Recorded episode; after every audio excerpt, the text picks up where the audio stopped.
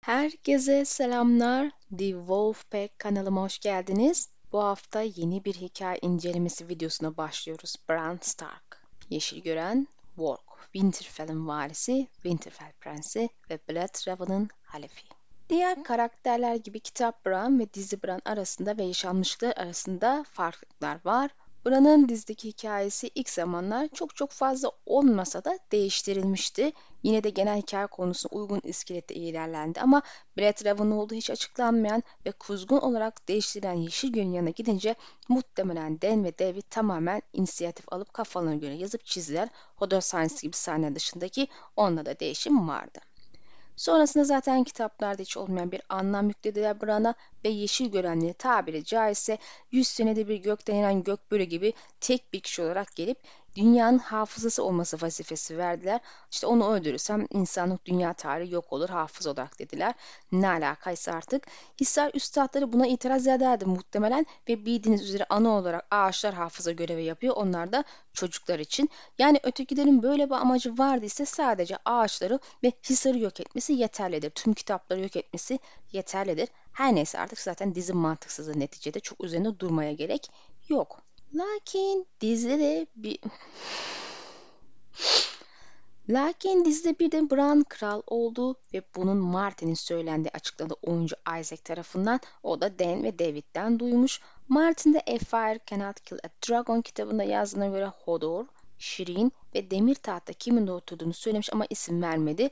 Bran'ın Demir Taht'ta kral, Demir Taht kralı olmasının hikaye temeline neden aykırı olduğu ile ilgili en az iki video yaptım. Bu sebeple bu kısmına tekrar elbette ki değinmeyeceğim. İzlemeyen veya tekrar hatırlamak isteyenler Linda ve Elio serilerimi izleyebilirler. Onların söylediklerini ek olarak kendi fikirlerimi de anlattım. Lakin eğer biz yanılıyorsak ve bu Westeros kralı Bran meselesi doğru ise Martin'in diğer karakter ve oyunculara yaptığı gibi tüm bu 5 kitap boyunca işaretler, foreshadowingler ve altyapılar bırakmış olması gerekiyor. Haliyle tüm Bran Povlar'ını okudum ve dikkat çekici tüm alıntıları ekledim ama sadece kral ve varis meselesini tabii ki de aramadım. Genel olarak Bran'ın hikaye gelişimini masaya yatırmaya çalıştım. İlk iki kitapta 7 Bran Pov'u ve üçüncü kitapta 4 ve son kitapta da 3 Pov var.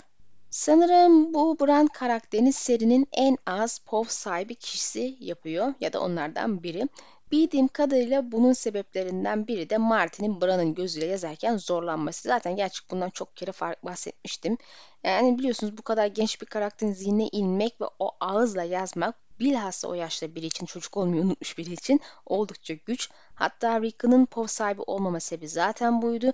Diğer zorlanma sebebi ise Bran'ın sahneleri büyüsel etkenlerin ağırlıkta olduğu povlar ve Martin diğer fantezilere nazaran daha az büyüsel etken içeren bir fantezi yazdığını ve eğer aşırıya kaçarsa da hikayeyi bozacağını düşünüyor. Yani karakter olarak olmasa bile en az sevdiği pop karakteri Bran. Çünkü onu onun bölümlerini yazmaktan hiç zevk alamıyor söylediğim sebeplerle.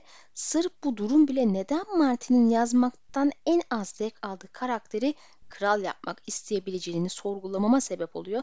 Tabii eğer demir tahta oturmak Martin için kötü bir şey, bir çeşit cezalandırması Bran'dan böyle bir intikam almak istiyor diye yorumlayabiliriz. Ama böyle bir bakış açısı sahip olduğunu da tabii ki de düşünmüyorum. Şimdi başlayalım. Diğer videolarda da alışık olduğunuz gibi ilk önce alıntıları verip sonra yoruma geçeceğim. Lakin son rüyalar serimde Bran'ın rüyalarını vesaire yorumladığım için Burada onları tekrarına girmeden geçip gideceğim. Onu da şimdiden söyleyeyim. Eğer merak ediyorsunuz ya da hatırlamak istiyorsunuz, izlemediyseniz tekrar o videoyu izlemenizi tavsiye ederim. İlk kitaptan başlıyoruz. A Game of Thrones. Sana adamın neden ölmesi gerektiğini sormadım. Neden ben infaz etmek zorundaydım? Onu sordum. Bran'ın bu soruya verecek bir cevabı yoktu. Kral Robert'ın bir cellatı var dedi tereddütle. Evet var diye onayladı babası. Ondan önceki Targaryen krallarında olduğu gibi. Fakat biz usulümüz kadimden geldiği üzerinedir. Biz Stark'ların damarında hala ilk insanların kanı dolaşır. Biz cezanın hükmü veren tarafından infaz edilmesi gerektiğini inanırız. Kılıcı hükmü veren indirir. Bir adamın canını alacaksan onun gözlerine bakıp son sözlerini dinleyecek cesaretin de olmalı. Bunu yapamıyorsan belki de ölmeyi hak etmiyordur hakkında hüküm verdiğin. Bir gün Bran Rob'un sancak bey sen olacaksın. Kendin, kardeşin ve kralın adına yönetmen gereken bir karen olduğunda adalet senin ellerinden dağıtılacak. o zaman geldiğinde ölüme vermekten zevk duymamalısın ama cezayı infaz etme görevinden de kaçınmamalısın. Beslediği cellatların ardına sığınan hükümdar er geç unutur ölümün nasıl bir şey olduğunu. Winterfell bölümleri videomdan da hatırlayacağınız üzere Bran'ın ilk iki povu daha çok karakter ve evreni ilk aşama tanıtma üzerine kamera karakter etkisi yazılmıştı. Bu sebeple Bran'ın ilk iki bölümüne tanıtım veya gözlem bölümleri de diyebilirsiniz. İlk bölümde Ned'in kaçağı idam ettiği ve Bran'a bunu neden kendisinin yaptığını sorduğu bir sahne dikkat çekiyor.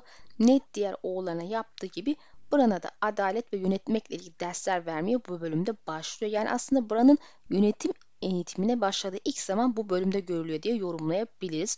Rob ve John daha önce başladı ve Rickon ailesinin ölüm, ömürleri yetseydi Bran yaşına geldiğinde başlayacaktı diye tahmin ediyorum. Demek ki Ned oğullarını 7 yaşında falan o, yaşar, o yaşlarda eğitmeye başlıyor bu konularda. Bu bence çok önemli bir ders. Sadece Bran için değil herkes için hepimiz için. Şüphesiz ki kimseyi idam etmeyeceğiz ama günümüze uygun şekilde kendimizce uyarlayabiliriz. Bran ve Rickon'ın ileride Rob'un sancak beyi olacağını öğreniyoruz. Aslında yıllar önce merak etmişim hangi kalenin lordları olacaklar. Şimdi mantıken bakarsak kuzeyin her bölgesinin bir yöneticisi lordu zaten mevcut. Onlardan toprak alıp iki oğlu için kale dikip lord mu yapacak net?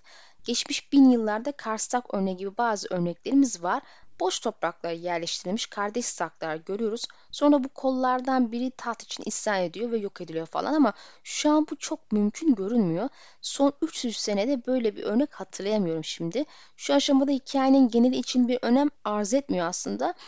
Ama Martin ne düşünüyordu diye sormak isterim.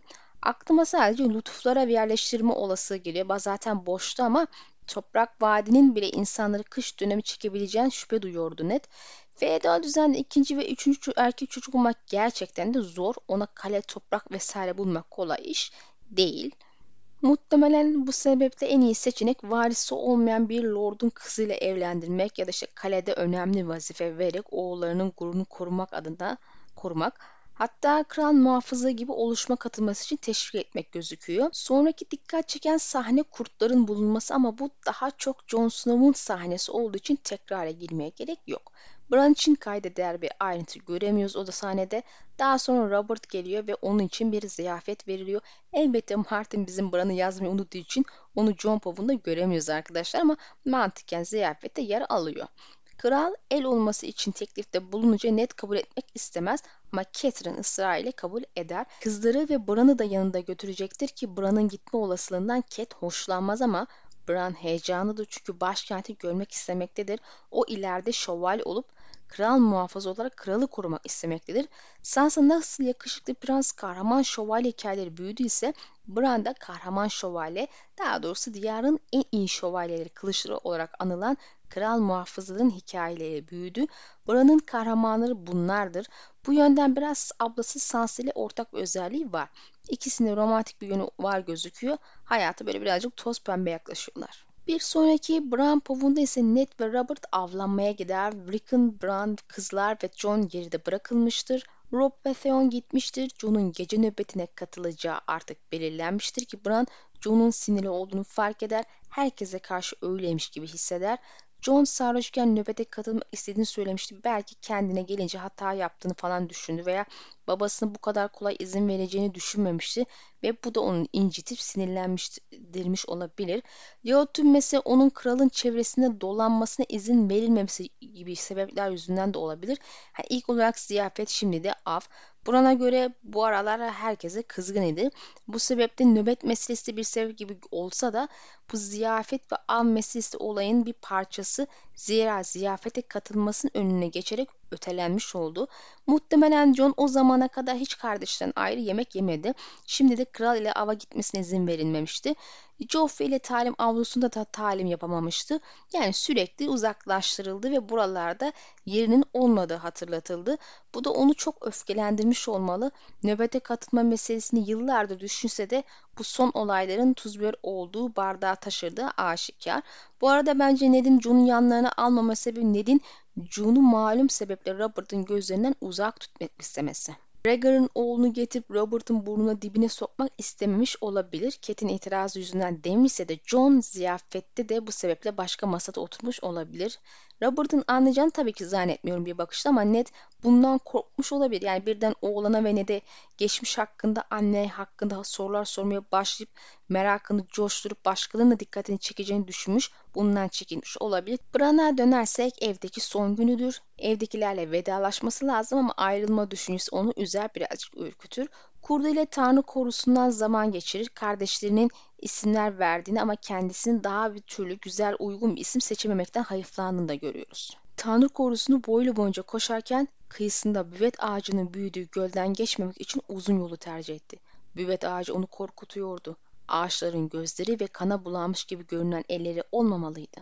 Bu kısım ironik çünkü işin özünde buranın tüm hikayesi, tüm gücünün temeli büvet ağacının çevresinde dönüyor. Lakin ilk aşama bu ağaçlar gözleriyle bakınan ve kana bulanmış eller gibi görünen yapraklara sahipti ve bu çocuğu korkutmaktadır.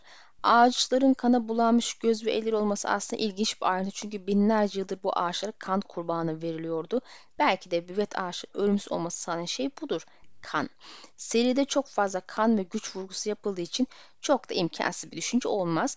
Net bile infaz sonrası kanlı kılıcını burada temizliyor unutmayalım. Kurt söylenini yaptı. Bran yavrunun başını okşadı, döndü ve muhafız ağacının yere en yakın dallarından birini yakalayıp kendini yukarı çekti. Kurt yavrusu aniden ulumaya başladığında daldan dala kolaylıkla atlayarak ağacın yarı boyunu tırmanmıştı bile. Bran aşağı baktı. Yavru kurt sessizleşti. Kısık sarı gözleriyle Bran'ı izliyordu. Garip bir ürperti dolaştı Bran'ın bedeninde ama tırmanmaya devam etti. Kurt tekrar uludu. Sessiz ol diye bağırdı Bran. Otur orada kal. Sen annemden bile betersin. Bran ağacının tepesine oturmanıp oradan cephenliğin çatısını atlayana kadar ve gözden kaybolana dek sürdü kurdun uluması. Ulu kurtların sahip oldukları garip güçler olduğu aşikar. Bunların içeri, içeriğini çok bilmesek de sağdan soldan kendini belli eden büyülü canlılar Tyrion'u ve Cersei'yi bile huzur hissetmeni sağlamışlardı. Yaz, Bran'ın tırmanmasını ve daha fazla ilerlemesini istemiyor ve onu, ve onu uyarmak için uluyor ama Bran onu dinlemiyor. Kurdun uluma sebebi daha sonra Jaime ve Cersei'ye yakalanıp aşağı itilerek komaya girecek olması. Kurt bunu temelde tabii ki de bilemez. Anlık gelişen bir mesele o ama bir şekilde hissediyor. Bran'ın başına ölümcül bir şey geleceğini biliyor. Şu ana kadar hiçbir Stark çocuğu kurtların ölüm uyarısını dinleme tenezzülüne girmedi. Bir tek Arya için böyle bir uyarı yapılmadı. İleride Nightmare yapar mı veya Arya böyle bir durumda göz göze gelir mi bilmiyoruz. E bir de Sansa'nın da böyle bir şey olmadı ama onu da zaten kurdu öldü. İleride bir şey olacağı varsa bile önden haber edeceği bir kurdu yok. Bran çatıdan baktığında bütün kışları görüş alanındaydı. Başın üstünde uçuşan kuşlar, ayaklarının altında sürüp giden hayat. Gözlerinin önüne serilen bu manzarayı seviyordu. Çatıda öylece durup kalede akan hayatı izlemek kendisini bir lord gibi hissettiriyordu. Rob'un bile anlayamayacağı bir hakimiyet hissiydi bu. Çoğu zaman çatılarda olduğunu fark etmiyor, etmiyorlardı bile. Kimse yukarılara bakmıyordu. Tırmanmanın en güzel tarafı da buydu işte. Yükseklerde olmak, görünmez olmak gibiydi sanki. Ama her şeyden önemlisi kendisinden başka kimsenin gidemeyeceği yerlere gitmeyi ve kışların ayakları altına serilmiş gri manzarasına kendisinden başka kimsenin göremeyeceği şekilde bakmayı seviyordu. Bakın bu bence gerçekten çok güzel bir foreshadowing. Dar anlamıyla bakarsak buranın hikaye örgüsüne işaret ediliyor. Herkes görüp izleyebildiği bir an ve o bunu sürekli yapıyor ve yapmayı çok seviyor. Nasıl ki Jamie için kılıç ve kılıç elini hayatının ta kendisi onun için Bran için tırmanmak ve insanları hakim olduğu bir alandan bu şekilde izlemek ve yaptıklarına hakim olmak aynı şey. Çoğu zaman da yukarı çıkıp onları izleyen buranı insanlar fark etmiyor, görünmezmiş gibi. Kimsenin gidemeyeceği yerlere gidiyor tırmanarak ki yeşil görenler de tam olarak aslında bunları yapıyor. Yani tam olarak bir yeşil görenin yaptığı şeylerden bahsediyor burada. Bu sebeple bence buna meslek diyebilirsek eğer bu meslek Bran için şövalye olmaktan daha uygunmuş gibi görünüyor. Zira bir yeşil görenin sahip olması gereken bazı meziyete zaten sahipmiş gibi duruyor. Hatta daha dünyevi şartlarda bunu gerçekleştiriyor da. Geniş anlamda da bakarsak nispeten Bran'ın ileride yeşil görenlerin kralı veya benzeri bir hakimiyet sürebileceğini düşünmek için kullanılabilir. Blood Raven'ı görmeye gittiğinde onunla oturduğu alan tat olarak betimleniyordu ve aynı tahtı Bran içinde yapmışlardı. Neticede Blood Raven yeşil görenlerin kralı gibi bir kabul edersek Bran da onun halefi olarak yerini alacak. Tarihte bir War Kral var. Ormanın çocukları kendisiyle ittifakta ama Starklar onu ve ailesini katledip kızları da ödül olarak alarak kendilerine eş yaptı. Tabii bu adam sadece bir deri değiştireniydi ama yeşil göreni çok daha fazlası ve çok daha önemli bir yetenek. Kuzeyin eski güçlerinin elçisi, ormanın çocuklarının büyücüsü. Adına ne dersiniz deyin. Bu öyle bir hakimiyet hissi veriyordu ki ileride kuzeyin azam lordu olacak Rob bile bu hissi asla bilemezdi tadamazdı. Bu sebeple ben buranın ileride muhtemelen yeşil görenlerin kral olacağını düşünüyorum. Onlar topraklar hükmetmez belki ama kendi alemlerinde hüküm sürerler. Bir toprak lordunun, kralının anlayamayacağı bir hakimiyet hazını tadabilirler. Zira en gizli sırlara ve unutulmuş hayatlara dahi vakıf olabilirler ve bilgi güç demektir arkadaşlar. Bran bu tırmanma işi sayesinde kalenin yapısıyla ilgili en bilinmeyen sırlara dahi vakıf olduğunu söylüyor. Üstad Lumi'nin dahi bilemediğini düşündüğü şeyler bunlar. Burada parantez açayım. Bilhassa ilk kitapta ilk povlarda karakterler ile ilgili yazılmış bu tür anlatımına dikkat edin. Zira yazar yüksek ihtimal o karakterin hikayesini bizlere anlatmıştır ne yapacağını ileride. Vazifesini, yeteneğini, hikayedeki amacını göstermiştir. İşte mesela John için sur, sur ötesi ve ötekilerle mücadele gibi şeylerin George Mormon tarafından vurgulandığı bölümleri göz önüne alın. Tırmanışı bittikten sonra kaslarının ince ince tatlı tatlı yanmasını seviyordu. Yüksekteki hava bir kış şeftalisi kadar tatlı ve serin oluyordu. Kuşları da seviyordu. Yıkık kuleye yerleşmiş kargaları, taşların arasındaki boşluklara yuvalanmış serçeleri, eski cephanenin tozlu tavan arasındaki yaşayan baykuşu. Bran hepsini tanıyordu tatlı ve ölüm göndermesi hatta burada çifte gönderme bile var. Tatlı şeftali göndermesi Stannis ve Ren için hatta Daenerys için de kullanıldı. Aslında bununla ilgili ayrı bir video yapmayı istiyorum. Eski forumda 5 kitap boyunca tatlı kelimesinin geçtiği cümleleri bulmuş ve bunlarla şu ana kadar gerçekleşmiş ölümleri ve ölümle yüzleşmeleri ve ileride gerçekleşmesini beklediklerimi tek tek yazmıştım. Lakin örnekleriyle beraber hepsini bir videoda anlatmak mümkün değil ve böyle bir konu için iki ve daha fazla videoda gereksiz. Bu sebeple nasıl düzene sokup anlatacağıma karar verdiğimde uygun bir video yapmaya hala istekliyim arkadaşlar. Bunun da bilgisini şimdiden vermiş olayım. Yani inşallah başarabilirim. Bu alıntıda yazın uyarısına ek olarak yazar bir de tatlı simgesiyle Bran'ın başına geleceğini haber etmiş. Tırmanmanın yarattığı his tatlı olduğu vurgulanmış. Bu Bran da tam da tırmanma işi sırası düştü. Daha doğrusu itildiği için uygun bir foreshadowing olmuş. Ek olarak Bran'ın muhatap olduğu kuşların, e, kuşların kuzgun yerine karga olması da ayrı bir hoş ayrıntı. Muhtemelen içlerinden biri Bloodraven olabilir. Son sahnede ise Bran ikizleri yakalıyor ve işte Jaime tarafından aşağı itiliyor. Olağan şartlarda Bran'ın ölmesi beklenirdi ama yaz penceresi altına sürekli uluduğu için garip bir şekilde ölmüyor ve onu komada tutmayı başarıyor. Yani ölüm ve yaşam arasında bir yerlerde hayatta kalma savaşı veriyor Bran. Bana göre Den'in de hummalı rüyalarına gittiği bir yer olan ve benim kozmik boyut dediğim fizik ötesi bir alem bu.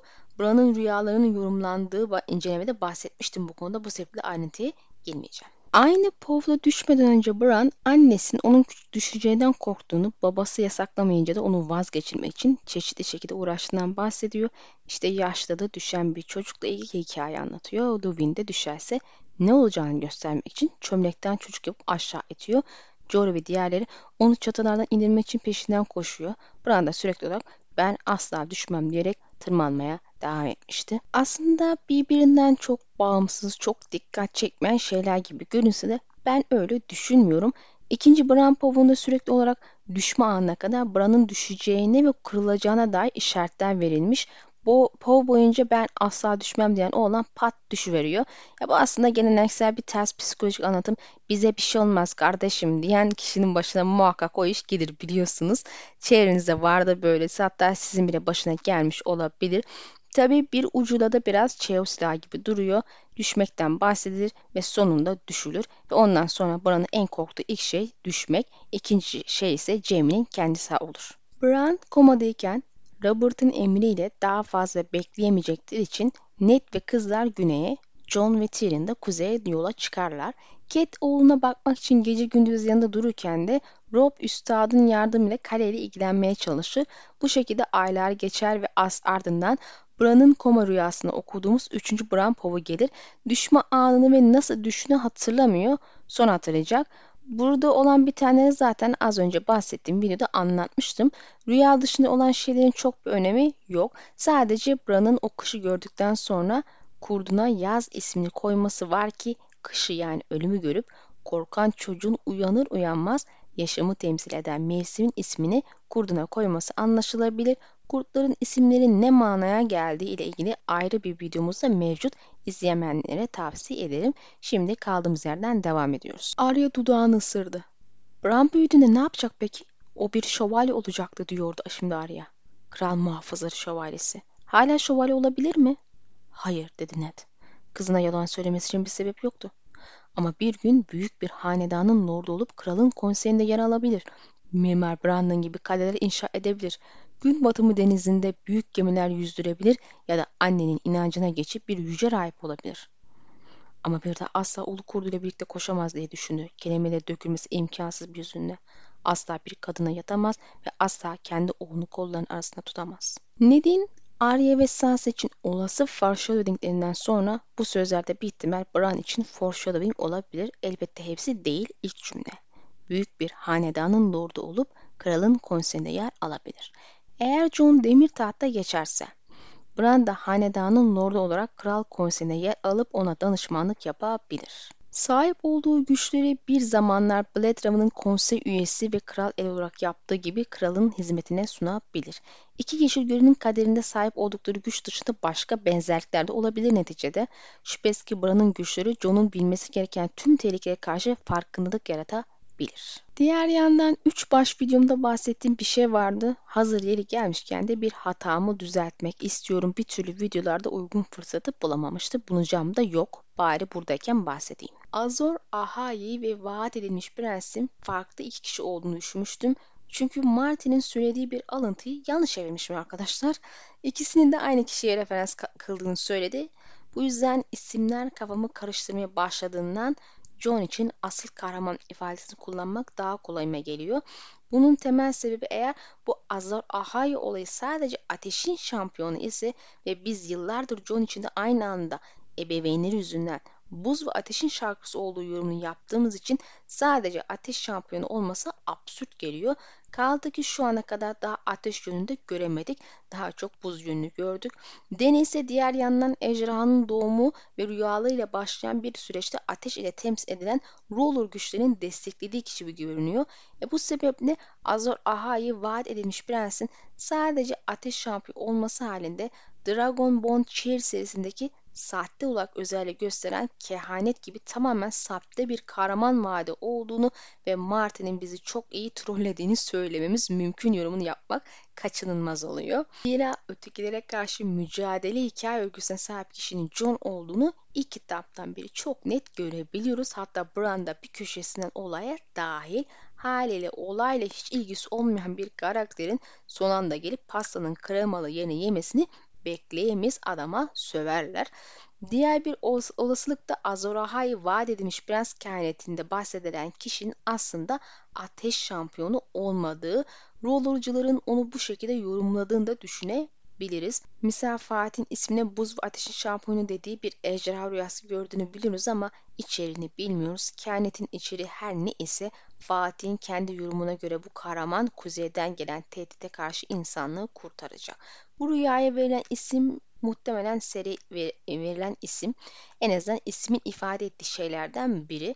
Martin çok anlamlı şeyler yazmayı seviyor. Yani bir şeyi birden fazla anlama gelebiliyor seri içerisinde. Sonuç olarak her şekilde kafa karıştırıcı bir durum. Bu sebeple John için asıl beklenen kahraman yorumunu yapmak daha uygun geliyor bana. Tabi günün sonunda hiçbir şey beklediğimiz gibi çıkmayabilir. Okumadan bir şey diyemeyeceğiz artık. Asıl anlatmak istediğim şeye dönersek 3 baş var videomda bahsettiğim bir nokta vardı. Seride işte buz, ateş ve şarkı olmak üzere 3 tarafın olduğunu, Deni'nin ateşin, Arya'nın buzun ve Jon'un da şarkı tarafının şampiyonları olabileceğini söylemiştim ve her birinin o tarafı temsil eden Merlin veya işte Gandalf'a denk gelebilecek rahip büyücü danışmanları kılavuzları olduğunu olacağını eklemiştim. Yani olabileceğini daha doğrusu. Deney için bu hali hazırda gelen Mokoro. Aile için nazik adam hatta Jack'ın ki onlar da bir çeşitli rahip olarak geçiyor ailenin povlarında ve John için de muhtemelen Bran hazırlanıyor Bloodhaven tarafından.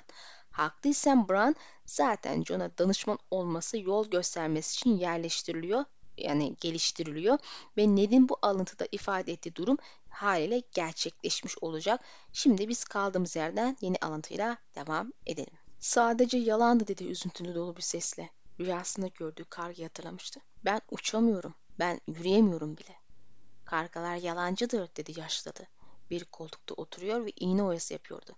Bir karga hikayesi biliyorum. Kargalar yalancıdır. Belki yaşlıları yanlış değildir. Belki gerçekten tüm kargalar yalancıdır. Blatrav'ın hayatına bakarsak aslında yalan onun kesinlikle çekindiği bir şey değil. E kendine karga gözleyen, sancak olarak kargaları kullanan Yurun'da yalancının dik alası olduğunu biliyoruz. Lakin Sur'un kara kardeşliği de karga ve onlara yalancı denebilir mi? İşte kimlerden oluştuğu düşünülürse gayet düşünülebilir ama biz Bran'ın kargasına odaklanalım. Bran muhtemelen gerçekten uçacağını sandı ama karganın bahsettiği uçma şekli bu değildi. Daha sonra yeniden ona uçacağını söylediği sahneyi unutmayalım. Aslında uçuyor da. Yine de ben bu yaşlılığın sözünü kulak arkası etmemekte yanayım. Zira Bloodraven'ın serideki gizemli karakterden biri olduğunu biliyoruz. Aslında onun serinin kötü adam olduğunu hiç zannetmiyorum ama Bran'a karşı tamamen dürüst olduğundan da şüpheliyim. Yaşlı da annesi doğum sırasında ölen Brandon Stark'a süt yapmak için gelmişti kaleye. Brandon, Lord Dickard'ın yani Bran'ın büyük babasının büyük erkek kardeşiydi. Belki de küçük erkek kardeşiydi ya da Lord Dickard'ın babasının kardeşiydi. Yaşlıdı her seferinde farklı anlatıyordu bu kardeşlik bağını ama her anlatışında küçük bir çocuk bir yaz soğuğu sırasında 3 yaşında ölüyordu. Yaşlı çocuğun ölümünün ardından kendi çocukla birlikte kışlarında kalmıştı. Belki hikaye içinde hiçbir anlam ifade etmiyor olabilir bu alıntı. Okuduğum zaman yaz soğuğunda ölen Brandon deyince Bran'ın kurduna yaz, yaz ismini vermesi aklıma geldi ve belki bir bağlantısı vardır dedim. 8 yaşındayım dedi Bran. 8-15'ten çok büyük sayılmaz. Ben Kışya'nın senden sonraki varisiyim. Bu alıntı ilk kez Bran'ın Kışya'nın varisi olduğu vurgulandığı yer. Bundan önceleri genelde abisinin sancak bey şeklinde ya işte kral muhafızı şövalyesi olacak şeklinde ifadene yer verilmişti. Nitekim Rob'un ölümüyle de gerçekten de Bran Kışya'nın varisi oluyor. Elbette Rob'un ölmeden önce Jon'un meşhur varis ilan etmesi olayı da var ama onun kimliği düşünülürse veraset sıralamasına göre Rob'dan sonra geliyor. Bran ile bir diğer ayrıntı sürekli korkması aslında. Bu yaştaki bir çocuğun korkması da çok olağan diye düşünüyorum. Çevresinde sürekli bir şeyler oluyor ve hiçbiri iyi değil. Tüm ailesi ondan uzaklaşmış gibi duruyor ve dahası bir kötürüm olarak hayat ona öyle çok da tatlı gelmiyor olsa gerek. Hale daha fazla kötü şeyin olacağı düşüncesi ve olmasından sürekli korkan küçük bir çocuk var karşımızda. Eric'in de benzer şekilde zaman geçtikçe kayıplar ve çevresinden çekip gitmesi yüzünden korku dolu ve öfkeli hale bürünüyor. Bran Uyandıktan sonraki ilk ziyaretçisi Tyrion Lannister oluyor. Hatırlayacak olursanız Jon ondan kardeşine bir şekilde yardım etmesini istemişti. Tyrion da belli ki yol boyunca bunu düşünüp Bran için uygun bir eğer tasarlamış. Muhtemelen onun için en iyi hedef bu olacaktır zaten. Yor'un ellerini yeleğine sildi. Kötü haberler var lordum ve bize sunduğunuz et ve ekmek karşı edilecek en kötü teşekkür. Ama soruyu soran adam cevabına katlanacak kadar cesur olmalı. Stark gitti. Adamlardan diye yaşlı ayı onu Weimar Royce'ı aramaya yolladı ama geri dönmedi. Uzun zaman oldu lordum dedi. Çok uzun zaman diye ekledi Yorun. Artık ölmüş olduğu kesin gibi. Amcam ölmedi diye karşılık verdi Rob. Sesi öfkeli ve yüksekti. Ayağa kalktı ve elini kılıcının kabasına götürdü. Beni duyuyor musunuz? Amcam ölmedi. Sesi taş duvarlarda yankılanıyordu ve Bran birden çok korktu. Tyrion ile gelen kardeşlik üyeleri tabii ki de kalede kalıyor ve akşam yemeğini oğlanlarla yiyor. Sohbet sırasında Benji'nin kaybolduğu ve muhtemelen öldüğü haberini Rob'un oldukça kötü karşıladığını görebiliyoruz. Olasılığı reddeden bir tavır sergiliyor. Bizim müstakbel kralımız aslında vazifesini taşımakta zorlanıyor. Sanırım zor, sorumluluklar fazla ağır geldiği için psikolojik olarak yıpranmış. Daha sonra Bran'ın odasına gidip ağlamıştı. Çok ayrıntıya girmek istemiyorum çünkü Rob'un hikaye incelemesini yapmıyoruz ama gençlerin durumu beklemedikleri bir zamanda üstlenmek zorunda kaldıkları sorumluluklar yüzünden zorluğa dönüyor. Daha tüm bunlar yavaş yavaş yaklaşan kötü olayların ayak sesleri. Buranın tek düşünebildiği yaşlı dadın anlattığı hikayeydi. ötekileri, ölü adamları ve tazı büyüklüğündeki örümcekler tarafından beyaz ağaçların arasında avlanan son kahramanı düşünüyordu. Bir an için çok korktu ama sonra hikaye nasıl bittiğini hatırladı. Çocuklar ona yardım edecektir diye bağırdı. Ormanın çocukları. Bran'ın burada Benjen için söylediği gerçek olabilir mi diye düşündüm. Son kahraman arayışının sonunda en zor anında ormanın çocuklarını bulmuş ve onlardan yardım almıştı. Bran de benzer bir mantıkla Benjen'in çocuklar tarafından bulunup yardım almış olmasını umuyor. Tabii ki şu ana kadar buna dair hiçbir işaret görmedik ve bilgi de okumadık. Hatta Bran mağarada zaman geçirirken amcası hakkında bir şey duyup görmedi, aklına bile gelmedi sormak. Açıkçası ölüsünü görmediğiniz için Benjen'in öldüğünü düşünmüyorum. Belki de gerçekten çocukların gizli şeyini buldu. John'un sur ötesinde nöbet pelerine sarılı bulduğu şeyler ona aitti. Kendi bulup gömmüş olabilir şeklinde bir yorum yapabiliriz bir ihtimal. Ya da ötekilere yakalandı ama onu öldürmediler. Amaçları farklı.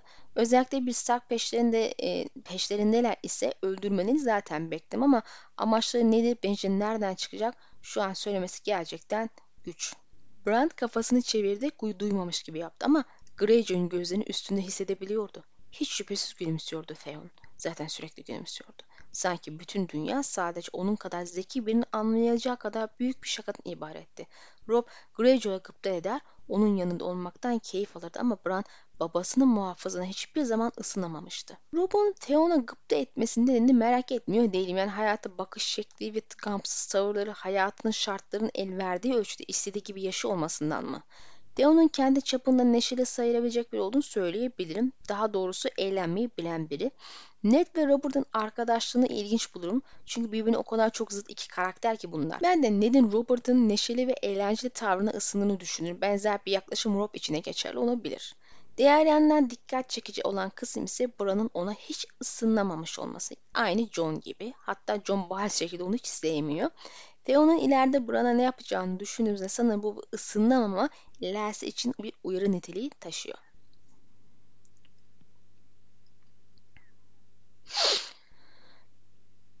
Bran kurtları görmek için çevresine bakındı ama ikisi de ormana girip çoktan kaybolmuştu. Dün gece yazının nasıl olduğunu duydun mu? Boz rüzgar da huzursuz dedi Rob. Kızıl kahve saçları dağılmıştı ve çenesini kaplayan kızıl kirli sakallar 15 yaşından daha büyük görünmesine sebep oluyordu. Bazen bir şeyler bildiklerini düşünmeden edemiyorum. Bir şeyler sezdiklerini. Kurtlar muhtemelen sadece sahiplerinin ölümlerini değil ayrıca yaklaşan uğursuz şeyleri de sezinliyorlar. Ulu kurtlar ve kırmızı kuyruklu yıldız videomu hatırlayın. Ejderhanın gelişini haberden alamete tepki vermişlerdi. Bu sebeple en azından Starklar için Dany'nin ve ejderhaların iyi bir haber olmadığı yorumunu yapmıştım. Kurtların o geceki huzursuzlukları da to kral topraklarında babalarının Jaime tarafından yaralanması, Jory dahil bazı adamlarının öldürülmesi ve annesinin Tyrion'un esir etmesi, etmesi Tabii tüm bunların savaşı tetiklemesi olayı da var. Yani kurtlar hem bu yaşananlar hem de bununla bağlantı olarak kapıya dayanan savaşı hissettiler diye yorumluyorum ben bunu. Bran daha sonra eğri denemek için ağabeyi Theon, Luwin ve muhafızlarla kurt ormanında gezintiye çıkar. Rob ona olanları haber eder ve kurtları bulmak için uzaklaştığında Oşa'nın içinde bulunduğu yabanıl ve kaçak nöbet adamların olduğu bir öbekle karşılaşır. Bizde bu saniye büyük oranda sadık kalınmışsa da bana göre eklenmemiş ayrıntılarla kitaptaki hali daha güzel. Her şeyden evvel kurtları da dahil kurtların da dahil olduğu daha uzun bir kapışma sahnesi var. Adam sayısı bile daha fazla. Bran ilk kez burada Akgezenlerin aslında döndüğünü öğreniyor ama tabi soru sormuyor, duyduğunu sorgulamıyor. Kurtlar ve Rob geliyor. Osha hariç hepsi öldürülüyor ve kaleye geri dönüyorlar. Rob yaşanan son gelişmenin ardından sancaktarları çağırıyor. Ned Stark'ın esir edilmesiyle ipler tamamen kopar ve tabii ki savaş başlamıştır. Ondan sonra Kuzey Lordları tek tek Winterfell'de toplanmaya başlıyor. Rob gelen her lorda ayrı bir ziyafet verir. Onlarla görüş alışverişi yapar. Bran ise olan bitenleri izlemekle yetiniyor.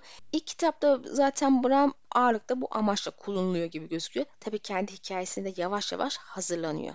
Lordlar ve oğulları, şövalyeleri ve adamlarıyla birlikte kış yanı ziyafet geldikten kısa bir zaman sonra Bran yüzleri de ezberlemişti. Büyük salon bile bu kadar adamı aynı anda alacak kadar büyük değildi. Bu yüzden Rob sancak beylerini sırayla ağırlamıştı. Bran her seferinde ağabeyinin yanındaki en itibarı koltuğa oturmuştu. Bazı sancak beyleri Bran'ı soğuk bakışlar süzmüş, küçük ve hatta sakat bir çocuğun kendi yerlerinden daha itibarlı bir yerde hangi hakla oturduğunu merak etmişlerdi. Bruce Bolton 5. kitapta hanelerin başına geçen çocuk lordların felaket getirdiğini söylemişti. Kuzey lordlarının bir Stark olmasına rağmen Bran'a sakat ve çocuk bakışı dikkate değer diye düşünüyorum. Ondan daha itibarlı bir yerde olmasından haz etmemişler. En azından Bran öyle sezinlemiş. Bu durum biraz da bize diyardaki düzen hakkında fikir veriyor. Ağacın solgun gövdesine oymuş kırmızı derin gözler hala onu izliyordu ama Şimdi bir şekilde huzur duyuyordu o bakışlardan. Eski tanrılar Starkların, ilk insanların ve ormanın çocuklarının tanrıları, babasının tanrıları onu koruyup kolluyordu.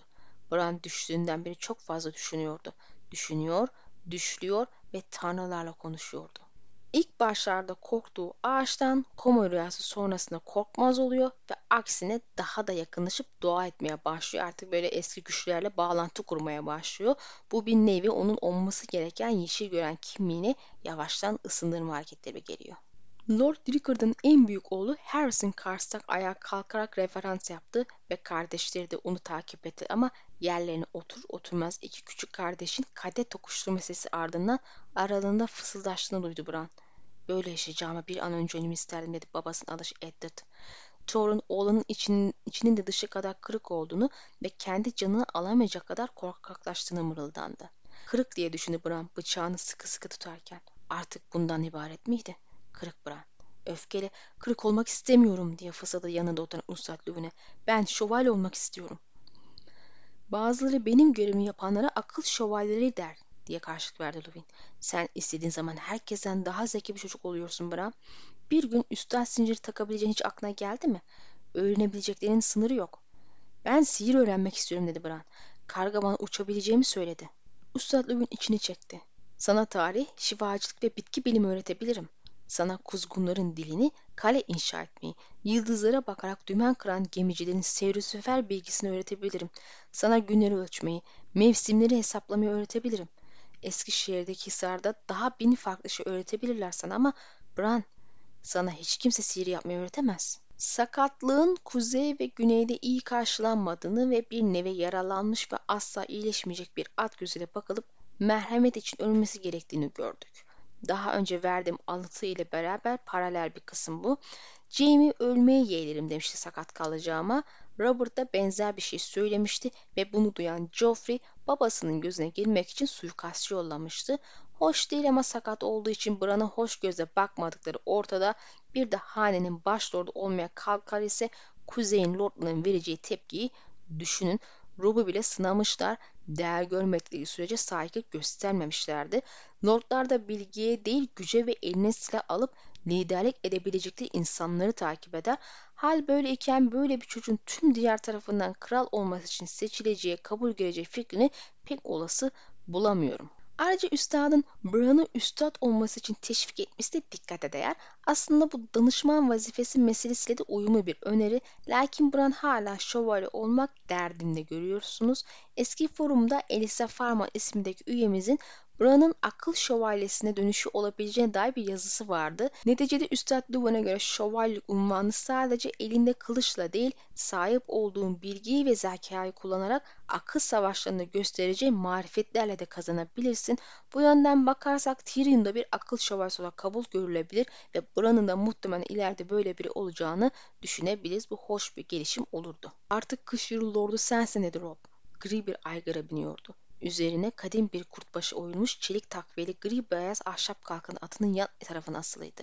Rengi açılmış derilerin üzerine geçirilmiş örgü zırh giyiyordu. Omuzlarında kül kaplı pelerini, belinde hançeri ve kılıcı vardı. Ben dönene kadar benim yerimi almalısın. Tıpkı benim babamın yerini aldığım gibi.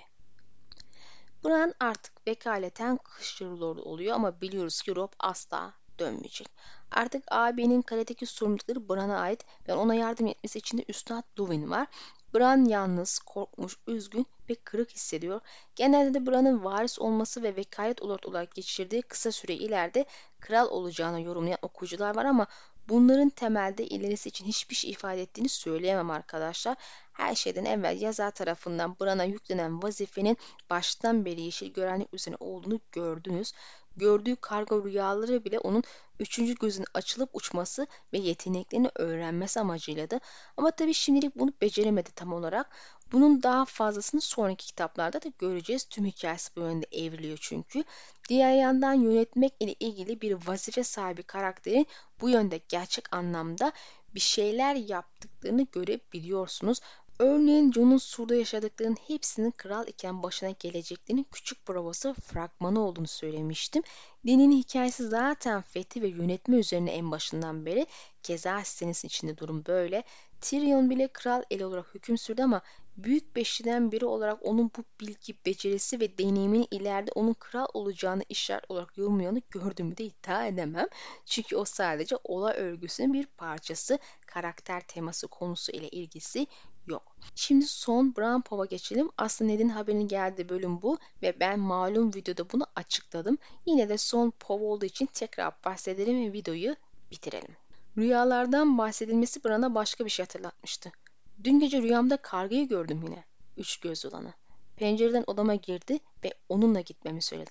Ben de gittim. Birlikte layetlere indik. Babam oradaydı. Konuştu. Üzgündü. Peki neden üzgündü? Üstad tüpünden bakıyordu. Sanırım John'la ilgili bir mesele yüzünden. Son gördüğü diğer kargalı rüyalardan çok daha fazla rahatsız ediciydi. Bran sık sık kargalı rüyalar gördüğünü ama en çok bu sonuncusunun rahatsız edici olduğunu söylüyor Doğru çünkü babası öldü ve Karga bunu öğrenmesi için mahzen mezarlara götürdü. Karga'nın Blood tarafına olduğunu biliyoruz.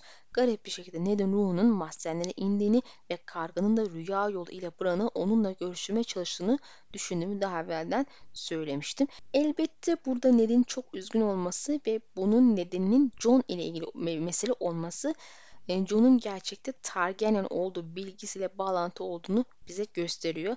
Daha evvel söylediğim gibi belki Bran Jon'un kimliğinin ortaya çıkmasıyla ilgili bir rol sahibi olabilir ama bana göre ona gelene kadar bu işe yarayacak e, en öncelikli kişi Howland Reed. Şimdi doğrudan Bran ilgili olmasa da benim ilgimi çeken bir hikaye yorumlayalım. Ustad Luwin boynuna dolanmış zinciriyle oynadı. Alacakaranlık çağının insanlarıydı. İlk diler, krallardan ve krallıklardan önce dedi. O zamanlarda kaleler, karakollar, şiirler yoktu. Burayla, burayla Doğu Denizi arasındaki pazar kasabaları kadar olanlar bile yoktu. Hiç insan da yoktu. Şimdi yedi krallık dediğimiz yerde sadece ormanın çocukları yaşardı. Koyu renkli güzel insanlardı. Küçük heykeller kadarlardı. Boyları yetişkinliklerinde bile bir çocuğun boyu kadar olurdu. Ormanın derinliklerindeki mağaralarda, ağaç kovuklarında ve gizli orman kasabalarında yaşarlardı. Küçük oldukları için çevik ve zariftiler kadınlar ve erkekler büvet ağaçlarından yapılmış yaylarla ve tuzaklarla bir arada avlanırlardı. Tanrıları ormanın, suların ve kayaların isimleri saklı tanrılarıydı. Onların bilgi adamlarına yeşil peygamberler denirdi. Ormanı kollayıp gözetlemeleri için büvet ağaçlarının suratları oyan onlardı. Ormanın çocuklarının nereden geldiklerini, ne kadar hüküm sürdüklerini kimse bilmiyor. Ama 12 bin küsur yıl önce Doğu'nun kırık kolu henüz kırılmadan evvel ilk insanlar doğudan geldi. Bronz kılıçları vardı ve büyük deri kalkanları. Ata biniyorlardı. Daha önce Dar Deniz'in bu tarafında hiç at görülmemişti. Şüphesiz ki ormanın çocuklarının atlardan, ilk insanların ağaçlardaki yüzlerinden korktuğu kadar korktu. İlk insanlar çiftlikler ve karakollar kurarken suratlı ağaçları kesip ateşe verdi. Ormanın çocukları korkudan dona kalmış halde savaşa girdi. Eski, eski şarkılar Yeşil Peygamberlerin deniz yükselti topraklarını temizlemek için kara büyüler yaptığını, kolu kırdıklarını anlatan ama kapıyı kapatmakta geç kalmışlardı. Savaş, toprak hem çocukların hem de ilk insanların kanıyla kıpkırmızı kesine kadar sürdü. Ama çocukların daha fazla kanı dökülmüştü. Çünkü insanlar onlardan daha iri ve güçlüydü. Üstelik ahşap, taş ve obsidyen bronz karşısında yeterli değildi. Sonunda her iki ırkın bilgi adamları meseleye el koydu. İlk insanların şefleri ve kahramanları çocukların yeşil peygamberleri ve orman dansçılarıyla Tanrı gözlenen devasa göldeki küçük adada büvet ağaçlarının ortasında buluştu. Antlaşma orada imzalandı. Kıyı şeritleri, yüksek düzlükler parlak otlaklar, dağlar ve bataklıklar ilk insanlara verildi ama derin ormanlar sonsuza kadar çocuklara kalacaktı ve diyardaki hiçbir büyük ağacına bir de asla balta vurulmayacaktı. Tanrılar anlaşmaya şahitlik etsin diye adadaki bütün büyük ağaç, ağaçlara birer surat verildi. Yüzler adasını korumak üzere yeşil peygamberler kutsal bir birlik oluşturdu. Anlaşma sayesinde ilk insanlar ve ormanın çocukları arasında 4000 yıl süren bir barış dönemi başladı. Zaman içinde ilk insanlar beraberlerinde getirdikleri tanrılarını bile bir bir kenara koyup ormanın adı saklı tanrılarına ibadet etmeye başladı. Anlaşmanın imzalanması alacakaranlık çağına son verip Karamanlar çağını açtı. İlk insan ve ormanın çocuklarının arasındaki savaş iki tarafın bilgi insanları, insan için şef ve karamanlar, çocuklar için ise yeşil görenler ve orman dansçıları sayesinde sona eriyor. Orman dansçıları eskinin avcıları, ilk insanlar geldikten sonra da savaşçılarını temsil ediyor. Anlaşmaya göre yeryüzü ikiye bölünüyor. Derin ormanlar çocuklara kalanı da insanlara ait olacaktı. Büvet ağaçlarına el sürülmeyecek. En önemlisi yeşil görenler Yüzler Adası'nı korumak adına konsey koymuş. E, muhtemelen anlaşmanın şahitliği ve korunması için çünkü ormanın çocukları yazmaz idi. Onların hafızası büvet ağaçlarıdır. Yani ada ve ağaçlar var olduğu sürece anlaşma var olmaya devam edecek. Orası bir çeşit anlaşmanın yazı olduğu parşömen gibi bir şey herhalde. Muhtemelen hala varlığı devam eden ve bugün yeşil insanlar denen bir birlik bu. Howland Reed'in oraya gidip onlarla bir mevsim kaldığını biliyoruz. Bir diğer ayrıntı barış döneminin 4000 yıl sürmesi. Ne oldu da barış bozuldu. Andalların gelmesiyle her şey birbirine girdi muhtemelen. Yeniden savaş başladı. Yahut biz öyle düşünüyoruz. Kesin olarak şudur budur diye bir şey yok. Adanın ve kutsal birliğin devam etmesi çocukların bu anlaşmanın hala devam etmesine önem verdiğini gösterebilir. Bir insanı yanlarına kabul edip bir süre kalmana izin vermesi de sorun yaşamadıklarının göstergesi olabilir. E, Blood Raven'ı bir insan olarak çocuklar arasında saygın biri olduğunu gördük. E, Walker'da da var geçmişte böyle saygı duydukları, ittifak kurdukları. Çocukların yaşın görenlere ve muhtemelen aynı zamanda deri değiştirenlere büyük saygıları var gözüküyor. İnsan ya da çocuk olmaları fark etmiyor. Başlarında birer lider olarak hareket ediyorlar gibi. Belki buranın varlığı hem bir insan hem bir yeşil gören olarak insan ve çocuklar arasındaki anlaşmanın devamlı açısından aracı görev olabilir. Ya da iki ırkın ittifak kurmasına tekrardan. Yalnız çocukların kuzey inancına saygı göstermeyen güneylere bakışı nasıl bilemiyorum. Hoş olmasa gerek çünkü onları güneyden sürdüler, ağaçlarını kesip yaktılar ve eski inancı alaşağı ettiler. Yüce Yürek Hayat'ın kısa boyu yüzünden ormanın çocuğu olduğu iddiası vardı. En azından melezi olabilir diye. Kendisi kırmızı gözleriyle yeşil gören havası veriyor. Toros'a e, kuzey ilahlarının ateşi ve ateşlere giren ilk insanları unutmadığını söylemişti. Kuzey ateşten hoşlanmıyor ve muhtemelen deniden de hoşlanmayacaklar. O da yeni inancın temsilcisi ve ateşin temsilcisi gibi gözüküyor ya da belki gözükecek öyle diyelim kesin demiyoruz. Bran ve Kuzey ise eski inancı ve buzun temsilcilerinden gözüküyor. İlk kitabın genel tespitini yaparsak eğer birinci kitap boyunca Bran'ın büvet ağacı, karga ve yeşil gören yetenekli olan bağına işaret verilmiş, bunun gelişimi başlanmış. Ayrıca iki kere Rob'un varisi olması, kışları varisi olması vurgusu yapılmış. Buna ek olarak genel olarak Catelyn'in yokluğunda Winterfell'de Rob tarafını ve sonrasını göstermek için kullanılmış. İlk Bran videomuz da burada sona eriyor arkadaşlar. Niyetim Bran'ı 3 video halinde anlatmak. İlk bölümde 7 povluk bir kitabı konu edindim. İkinci bölümde de gene 7 povluk ikinci kitabı konu edineceğim. Son bölümde de toplamda 7 pov olan 3. ve 5. kitabı konu edineceğim. İnşallah genel olarak memnun kalmışsınızdır ve kalmaya devam edersiniz. Sürçülisan ettiysem affola. Videoların devamının gelmesi için paylaşmayı ve yorumlarınızla desteklemeyi esirgemeyin lütfen. Sonraki videoda görüşmek üzere. Allah'a emanet olun.